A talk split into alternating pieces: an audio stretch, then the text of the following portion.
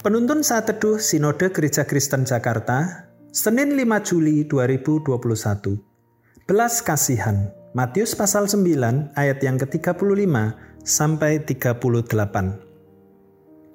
Demikianlah Yesus berkeliling ke semua kota dan desa. Ia mengajar dalam rumah-rumah ibadat dan memberitakan Injil Kerajaan Sorga, serta melenyapkan segala penyakit dan kelemahan. Melihat orang banyak itu, tergeraklah hati Yesus oleh belas kasihan kepada mereka, karena mereka lelah dan telantar seperti domba yang tidak bergembala. Maka katanya kepada murid-muridnya, "Tuayan memang banyak, tetapi pekerja sedikit. Karena itu, mintalah kepada Tuhan yang empunya tuayan, supaya Ia mengirimkan pekerja-pekerja untuk tuayan itu." Ada seorang anak yang sedang dihakimi masa karena diduga mencuri sesuatu. Orang banyak berkumpul, berkerumun, dan berteriak menyalahkan anak itu. Tetapi berbeda dengan seorang bapak paruh baya, dia terus memperhatikan raut wajah anak itu. Akhirnya dia menghampiri anak itu dan bertanya kepadanya.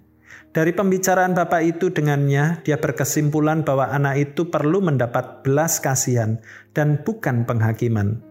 Anak itu tidak bermaksud untuk mencuri, tetapi sedang berusaha mencari kedua orang tuanya. Ketika Tuhan Yesus melihat orang banyak yang dia temui dalam perjalanan, dia menyampaikan kepada murid-muridnya bahwa orang-orang itu butuh belas kasihan, bukan penghakiman. Mereka membutuhkan gembala yang menolong dan membimbing mereka bertemu dengan gembala agung, juru selamat manusia, yaitu Yesus Kristus. Jiwa-jiwa ini perlu dituntun kepada Kristus Sang Juru Selamat agar hidup mereka tidak seperti domba yang tak bergembala. Semua orang telah berdosa dan butuh keselamatan. Orang-orang berdosa memerlukan belas kasihan dan bukan penghakiman. Mereka perlu mengenal dan menghidupi keselamatan di dalam Kristus Yesus yang mengubahkan seluruh hidupnya. Sebagai anak-anaknya, kita juga dipanggil menjadi utusan-utusan Tuhan untuk menuntun jiwa-jiwa datang mengenalnya.